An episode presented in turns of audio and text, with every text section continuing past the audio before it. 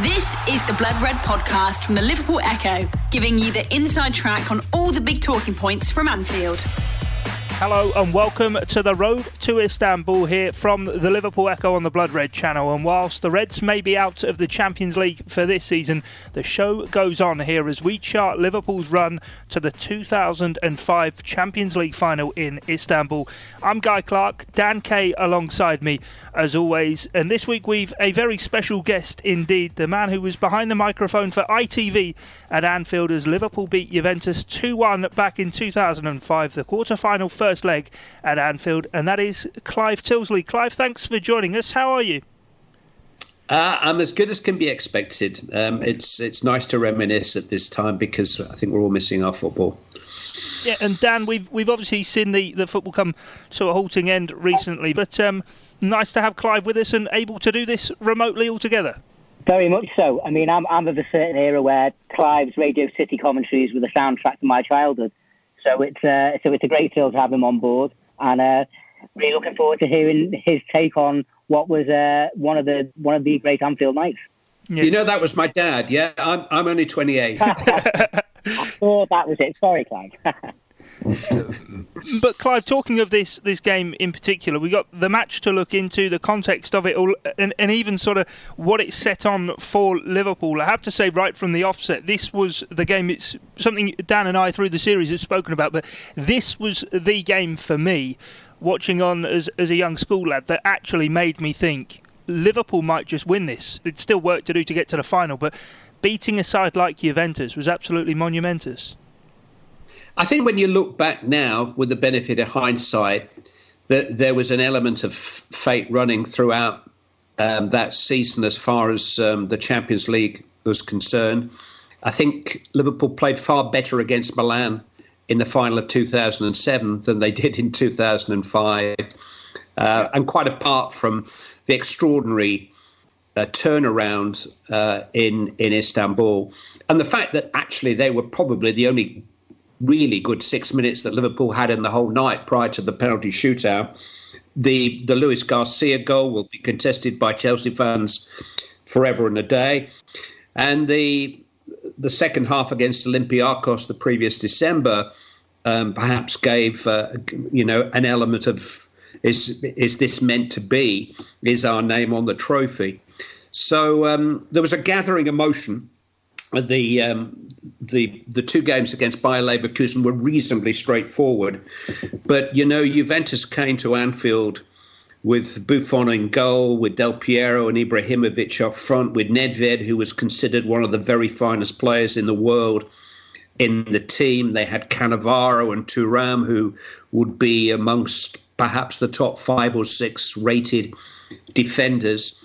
And Liverpool had injury problems. So I always felt that through that era, Liverpool were an outstanding underdog, and certainly in the first half of the first leg of that quarter final, they were a really outstanding underdog. Yeah, certainly, Dan. Obviously, you yourself were in the stands watching on, and Clive's rolled off some of the names there, the likes of Del Piero, who'd been about when Juventus had been in finals in sort of the late 90s, as it were. Pavel Nedved, who I think if Juve had actually won the tournament 2 years prior when they lost to AC Milan on a penalty shootout, probably would have been crowned as the world's best player. He was unbelievable. And obviously Fabio Cannavaro, who would go on to win the Ballon d'Or. There was a lot of quality players that the Reds were facing that night, Dan. They had unbelievable quality, even the likes of David Trezeguet to come off the bench and Paolo Montero, Emerson in midfield, who'd played at Anfield only a couple of seasons before for Roma, that famous night when Gerard Houllier came back from his heart problem. It very much felt like this was Liverpool were very much back in the big time, but chickens might possibly come home to roost. As well as we'd done to reach the quarterfinal, we hadn't really played anyone of any great note. Monaco, Deportivo and Olympiacos in the group stage, and then Bayern Leverkusen, who of course had got to the final themselves 3 years before.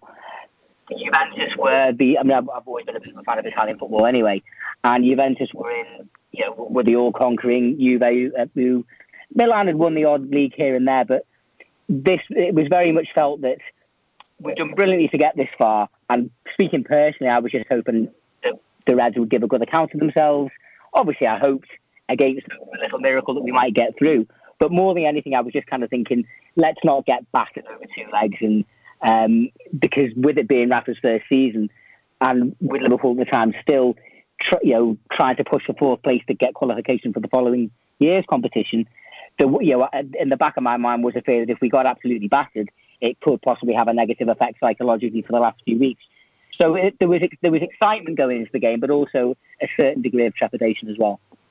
Yeah, I can certainly understand that. And Clive, yourself, not just in terms of being the man calling the action, but in the unique vantage point of working with television broadcasters, you arrived so early at the ground as well. I just wondered, even thinking back to that, the atmosphere building up, because it was going to end up being one of the special sort of Anfield modern nights. So I just wondered if there was anything sort of particular, even from the build-up of the game right early on in the day, that it sort of had that making that feel that this was going to be an absolutely almighty evening at Anfield. Well, I mean, just from a pure logistical point of view, ITV came on air 15 minutes before kickoff on those Champions League nights, and we had two ad breaks to get away during that time. I think there was always a feeling when we came to Anfield that we wanted to try to do You'll Never Walk Alone justice. If we're totally honest, just from a programming point of view, it was very difficult to hit the start of the rendition of You'll Never Walk Alone on any Liverpool night, or to allow the whole song to be sung. But that particular night, because at the 20th anniversary of Heysel and the two clubs coming back together, and, I think a very strong feeling that we needed to, all of us involved, needed to recognise the magnitude of this memorial, really, with Jerry there and... we knew that was going to be highly charged and highly emotional. And so consequently, by the time kickoff arrived, whatever followed that, inevitably the game was going to kick off with some feeling. And Liverpool have always been very good at handling those occasions and paying due respects and giving something a sense of ceremony without it feeling in any way kind of tinged with melodrama, I think that was beautifully handled before the game. That there was obviously some feeling between the two clubs and between the fans of the two clubs. There were some poor incidents in Turin before the second legs. It was a difficult atmosphere when we got to Italy for the second game, but that night it felt right. Yeah, and you were obviously, I suppose, unique. It doesn't sort of seem the right word to say, and obviously wouldn't be a position you would have wanted to be in, but you are in that position of having been in 1985 working for Radio City, as Dan already mentioned, at Heysel for the European Cup final meeting between the two sides, and this was obviously the first meeting between the two sides since. Yeah, and I wouldn't want to even try to use this moment, this remembering 2005, to offer too much in the way of analysis of what happened, or indeed too many recollections of what I saw in the Heysel Stadium that night. Suffice to say, I'd never actually seen a dead body before that night, and I was, nearly 30 years of age, let alone seen them piled up one on top of another and been counting them. And so, all of us who were in Brussels that night, particularly involved in the coverage of the game, because Liverpool Football Club made a point of taking the media onto the same terracing the following morning to see the disrepair and the crumbling concrete, and I'm afraid that that terracing was littered with bits of scarf and personal effects still, which probably in itself told the very fact we were on there. We shouldn't have been on there. It was a crime scene, really, but. you know, that was the stated disorganisation. And if you throw in the as part of the lead up to that final, the fact that Liverpool fans had been brutally treated in Rome at the final the previous season, it's an occasion that's difficult to recall and difficult to think back on. But in the final reckoning, too many people who just went to watch a football match didn't go home, and it was very, very important that the two clubs recognised that and remembered those people before this quarter-final in 2005. I suppose you then get to the stage of this game. You mentioned, obviously, you'll never walk alone. The cauldron, the atmosphere is beginning to build. And I suppose we're best to really focus in on the game itself. And it couldn't really have started any better for Liverpool. 10 minutes in, and Sami Hyypiä, a man who didn't score all too many goals for Liverpool, came up with probably one of the biggest of his Liverpool career. He certainly didn't score too many left-footed volleys on the run. No, certainly not. I mean, both the goals that I think Luis García scored after about 25 minutes, and they were stunning goals, but they were what Liverpool deserved at that stage in the match. They started the match so well. We've mentioned some of the names that were in the Juve team. You know, let's mention some of the names that were in the Liverpool team: Carson, Traore, Biscan, Le Tallec. And Sami hadn't been in the team for a while. You know, Pellegrino and Morientes had come in and had sort of claimed places in the league lineup and weren't eligible for the Pellegrino and Morientes had come in and claimed places in the league lineup, weren't eligible for the Champions League. So Sami was actually, I think it was his first appearance for a month or so, You know, he captained the team in the second leg because Stevie was injured, and I mean, you know, great is an overused word in football, full stop. And how many great Liverpool players have they been? Have there been? Well, you know, we could certainly all reel 10 or a dozen off straight away. Sami would be pushing that group. You know, he'd be pushing that group of, you know, Dalglish and Souness and Hansen and Rush and Gerrard and so on.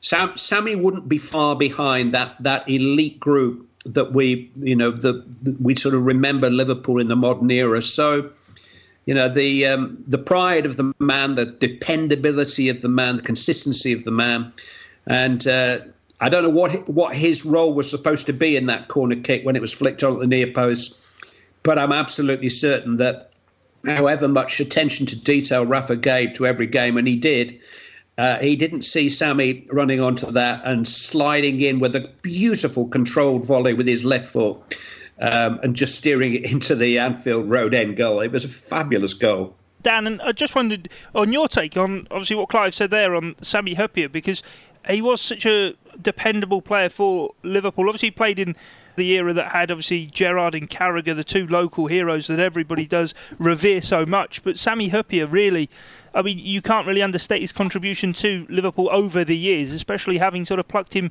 from relative obscurity. Absolutely, I couldn't agree more. And I think he definitely deserves to go down great, and also one of Liverpool's greatest ever bargains, really. I think about 2.6 million, I think we paid to bring him in from Willem II in Holland in 1999. And obviously he became a cornerstone of Gerard Houllier's great treble-winning side, shoring at the back alongside Stefan Onshow.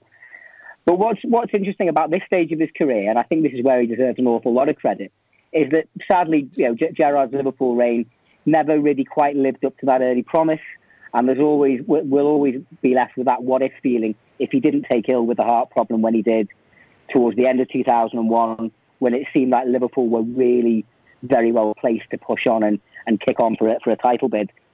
Following that treble year, we'll never know. Although we finished second in 2002, things were already starting to decline. And after a great start the following season, when I think we were top in early November and then lost at Middlesbrough, and things kind of started to unravel from there. And we missed out on the Champions League on the last day at Chelsea. the writing really was kind of on the wall. And earlier in the next season, he lost the captaincy to Steven Gerrard. And Steven's take on this is always very interesting. And I saw an interview with him talking about it not too long ago, when he was making the point that Gerrard, obviously, Gerard Houllier decided he wanted to give him the job. But everyone in the squad, including Stevie, had such great respect for Sami. And Steven, I think, was a little bit apprehensive about him. And I think he got a message from Sami saying, can I have a word the next day? And after this was announced. And from what Stevie said, he was a little bit apprehensive as to which way this would play out. But in actual fact, Sami sat down with him and said, listen, I think this is the right decision. I think you're the right man for the job. I think it's going to help me in my game. And he actually did go on to get his best form back. Obviously played a key role in helping Liverpool win the Champions League in 2005 and played a big role for the next 3 or 4 years, and was still, I think it was 2009 when he finally left the club, and played in another final for us in 2007 and played a big part in what could have been a title win in 2009 if things had gone differently.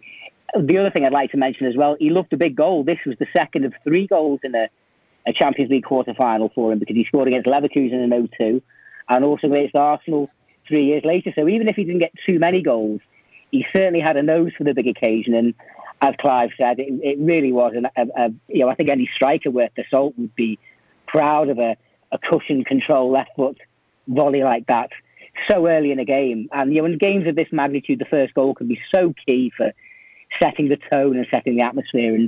And the atmosphere was unique, really, very, very emotionally charged. Also, as well, full of excitement, because this was a European Cup quarter-final, not the kind of game that comes on. But I always think if you score early in a game like that, it's just like igniting a fuse, just like putting a match under it all, and it takes it up a notch. And that's exactly what happened when Sami rattled that one in at the Anfield Road end in the first 10 minutes. And he was back on the bench the following weekend. Pellegrino came back into the team.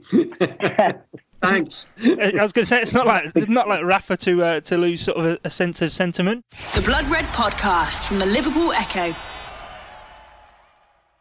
We spoke right at the top of the quality that Juventus had in their side, and after scoring after 10 minutes, you sometimes get the feeling of, that's only going to poke the bear, it's only going to agitate who would conceivably be looked at as the stronger side. Going into this game, Juventus, just looking into the facts and figures, had only conceded 2 goals in the previous 8 games they'd played in the regular sort of Champions League format. So for Liverpool to get an early goal was massive. To then get a second after just 25 minutes, really did put them into the box seat. Absolutely, and it was another goal which raised the ante because it was so spectacular. And Luis García, I don't know how Liverpool fans will remember him. We remember him, I guess, in flashes, and that was one of the most dramatic flashes. That is what he was capable of. We didn't see it every weekend, that's for sure. But the left foot was something of a wand, and the ball just fell so kindly for him. Sat up, crying out to be hit, and it was a brilliant dipping volley. And as I say, it just if the roof was being raised by the nature of the Liverpool performance. And Liverpool were very, very strong for the first half hour. The Juve response probably just underlines what a good team Liverpool did beat. But they were worth a 2-goal lead at that stage of the game. And I remember looking down at the monitor, as you do after a goal, and you start to prepare for the replays. And Rafa was doing his usual. I've never quite got that, as if nothing's happened. I quite like. Liverpool have now got a manager who shows emotion when a throw-in's won, but all this sort of stony-faced, almost getting everybody ready for the restart. For goodness' sake, Rafa, what a goal! You're 2-0 up against Juve, and the only person in the entire stadium who's trying to show no emotion is the Liverpool manager. I just wonder, from a personal point of view as well, Clive, if it's one of those goals, one of those games as well, going into a 2-0 lead like this that Liverpool did. Obviously, they were battling. I think they were fifth at the time in the Premier League. Obviously, they wouldn't finish in the top 4. If it was one of those games, one of those moments where you yourself being the man calling the action, are sort of sat there just wondering, crikey, this isn't anything like I perhaps expected things to play out tonight? No, but I think Andy Townsend was alongside me that night, and is a great friend to this day. And I would never try to rank my co-commentators. I wouldn't want Jim Beglin walking out of my house, you know. But Andy did often say that Liverpool are a great underdog, and I think that's probably where that feeling that I started this with came from. I think it was probably a thought that Andy had. And as I say, they played like an underdog in a way that night. I mean, by half-time, they'd had a couple of big sort of alarm calls. Ibrahimović hit a post from nowhere. And actually, Del Piero had a goal disallowed, which should have stood. I mean, there was no big fuss about it at the time. I don't think he could really quite work out what had happened. But actually, it should have stood. So even though Liverpool went in 2-up and had been the best team in the first half, we kind of knew during the half-time interval that this was far from over. I suppose what leads to that as well, Dan, is the man who was in goal for Liverpool that day, Scott Carson, recently at the time having signed from Leeds United, I think still in his teenage years, just his third game, and what a game this was for him to come into. I think he stopped a one-on-one with Del Piero in that first half, but obviously was heavily involved in the goal that Juventus got back. But it was one of those games, I'm sure, that certainly being in that goal in front of the Kop in that first half would have given him a huge boost. Well, absolutely. It was a real baptism of fire for him. Liverpool's goalkeeping situation really had been in a state of flux for a few years, really, after the first keeper Houllier brought in was Sander Westerveld. Then, obviously, he brought in Dudek and Kirkland on the same day. Jerzy had a great first season for Liverpool, but then there was the Diego Forlan game against United, and things didn't seem quite as solid as they were before. So there was a little bit of uncertainty and not really much continuity between the sticks. As Clive mentioned, Mauricio Pellegrini had come in as Mauricio Pellegrini. Well, no, it was Manuel. Mauricio was the Tottenham manager. No, I always get those. Pellegrino, it is. No, yeah, Mauricio Pellegrino, wasn't it? Yeah. And similarly to Morientes, because they were cup tied, there was constant chopping and changing across the back five, really, which is never easy in terms of building up that continuity and familiarity with each other, particularly obviously when it's a new manager's first season. So it was a big ask for Scott in what was only his third game to come in and play in a game of that magnitude. The save from Del Piero was huge. I seem to remember that it was within a couple of minutes of that second goal. And even if obviously we know that Juventus did get a goal back in the second half, what looked at the time like being a crucial away goal, and which Scott Carson probably would feel that he probably should have kept out. Cannavaro's far post had a kind of sneaking past him, really. The fact that it came maybe half an hour later than it could have done, I do think had an important overall impact on the tie. You do wonder if Juventus had reduced the deficit to 2-1 on 30, 35 minutes, it would potentially have changed the whole complexion of the game. So it was a massive save, that. The other thing I'd want to mention from the first half as well, and I think this is something where it was a real left field decision by the manager to put Anthony Le Tallec in. It was who had been he and his fellow young French wonderkid Florent Sinama Pongolle had come in at the start of the previous season. A great fanfare from Le Havre, which a French club Liverpool had a tie-in to bring some talented young players through, and there was great hopes for them. And in the end, really, it was Pongolle. Certainly that season, 04-05, had more of an impact than Le Tallec. Certainly played far more games, scored against Olympiacos, had a big impact in the League Cup win at Tottenham in December. I can remember hearing the team in the pub before the match and thinking, really? What's Anthony Le Tallec done to kind of justify such a show of faith from the manager? But he had a superb performance, and it was him that played the intelligent little ball inside from the right flank into Garcia's path that led to that second goal, which for me, as we might have touched upon in one of the previous podcasts, that really, for me, that moment when the ball arced over Buffon, I remember Clive mentioning out his co-commentator Andy Townsend there. I remember on the commentary him saying £32 million worth of goalkeeper can't do a thing about it. It was an astonishing moment, and that for me was the moment when I first started to think, are we actually going to go on and win this thing? even when we went 1-0 up, I kind of thought, well, we've had a good start, an early goal, but come on, this is Juventus. There's such a long way to go. When the second goal went in, I just suddenly started to feel something's happening here. I don't know what it is. And obviously, in the last 15 years, we've seen a few Anfield nights that have almost bordered on the supernatural. But that was the moment that the Garcia goal that I think just made a lot of people, certainly me, sit up and take notice and think something is going on and it could be really, really great. I think it also kind of ushered Sami and Cara to do their, to take over from there, 2-0 up. We are going a quarter of the way into the tie. And it was clear that they were going to be together again in Turin the following week. So those were the two guys who more than anybody won that quarter final for Liverpool. To reduce Juve to a goal, which I think, listen, Scott was 19 at the time, and as you say, it was Liverpool's third choice goalkeeper. But it was a poor mistake. Let's face it, it was a header that should never have found a way into the goal. And that can be deflating to defend against such good players and then concede a really, really soft goal. But Sami Hyypiä and Jamie Carragher are not the kind of guys who get deflated very easily. They looked after Scott that night. They did their best not only to keep the ball away from him, but to encourage him in the wake of the mistake that he knew he'd made. And they were both superb in the second leg too, particularly with Stevie, which missed the second leg. Xabi Alonso came back for the second leg, and that was a big plus for Liverpool. And Jerzy Dudek played in the second leg, which was a big plus for Liverpool. But certainly my recollection of the two games is that the outstanding players on the field in both matches were Sami Hyypiä and Jamie Carragher.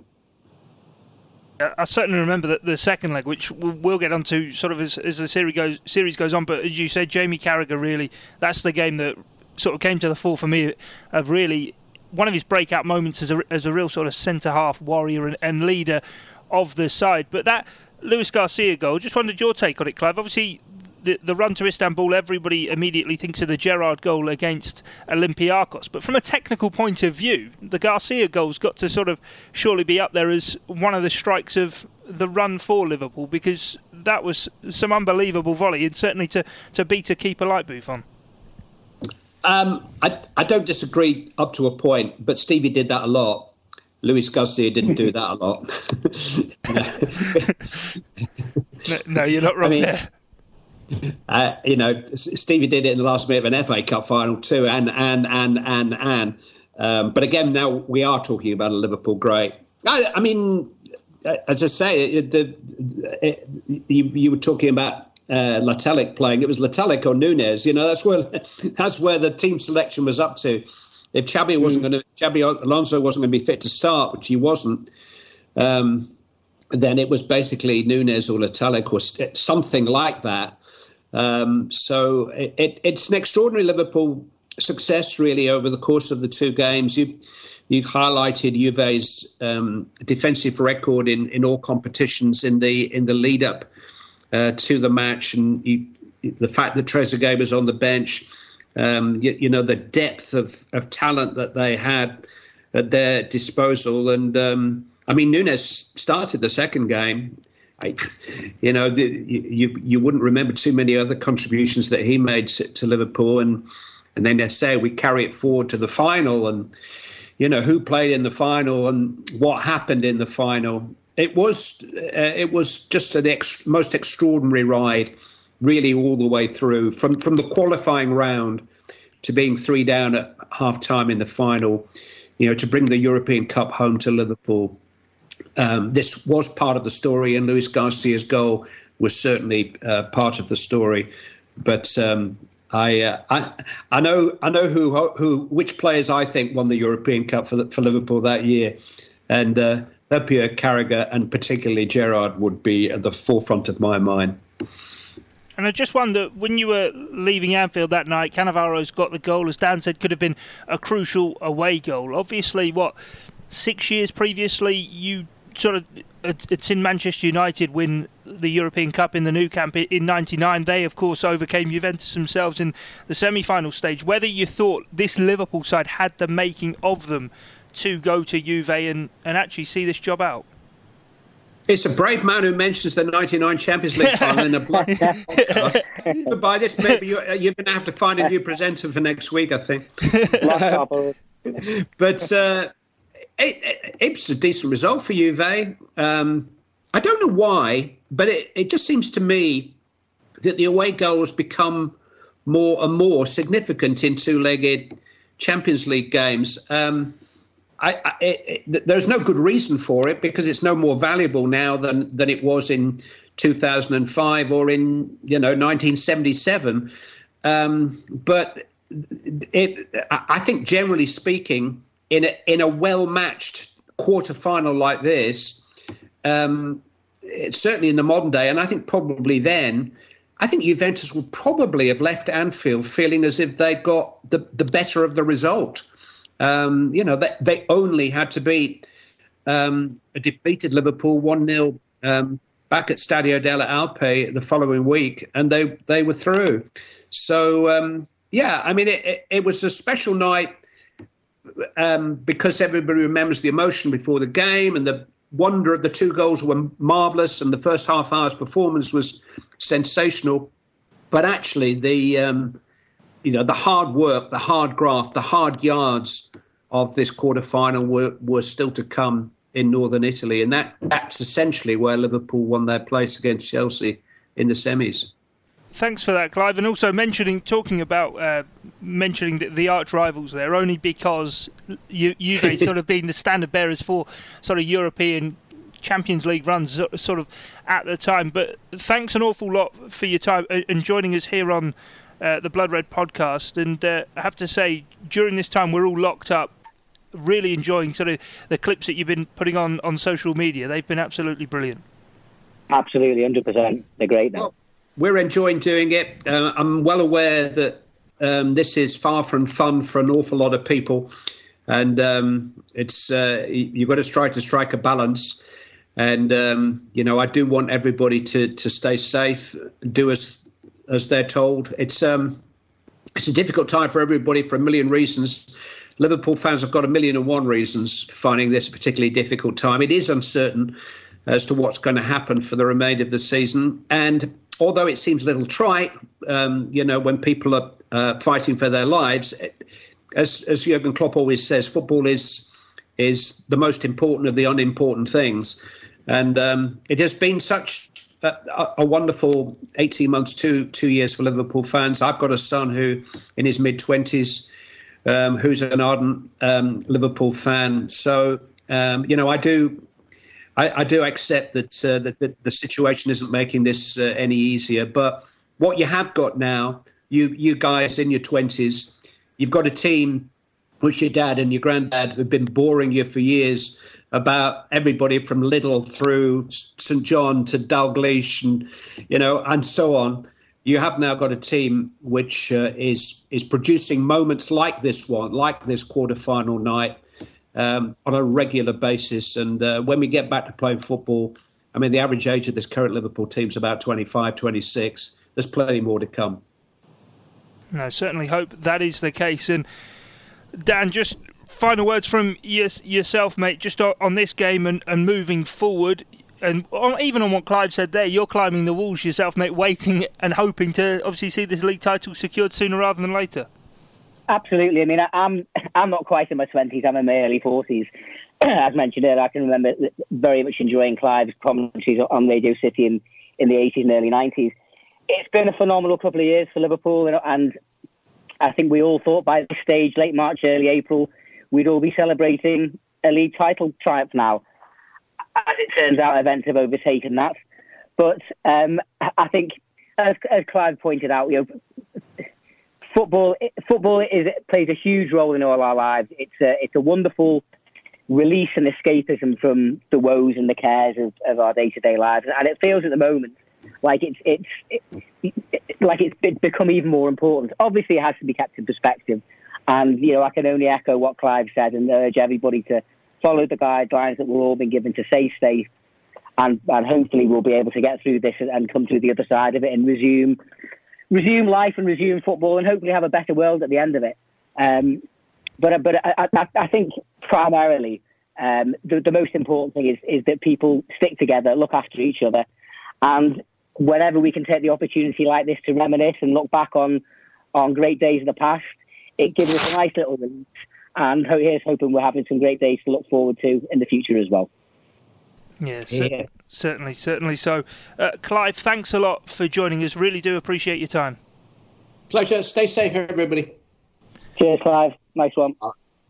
Well, thank you also for tuning in here on the Blood Red podcast. The next trip on the road to Istanbul then, of course, does take us to northern Italy, to Turin, as Liverpool headed there defending that 2-1 lead.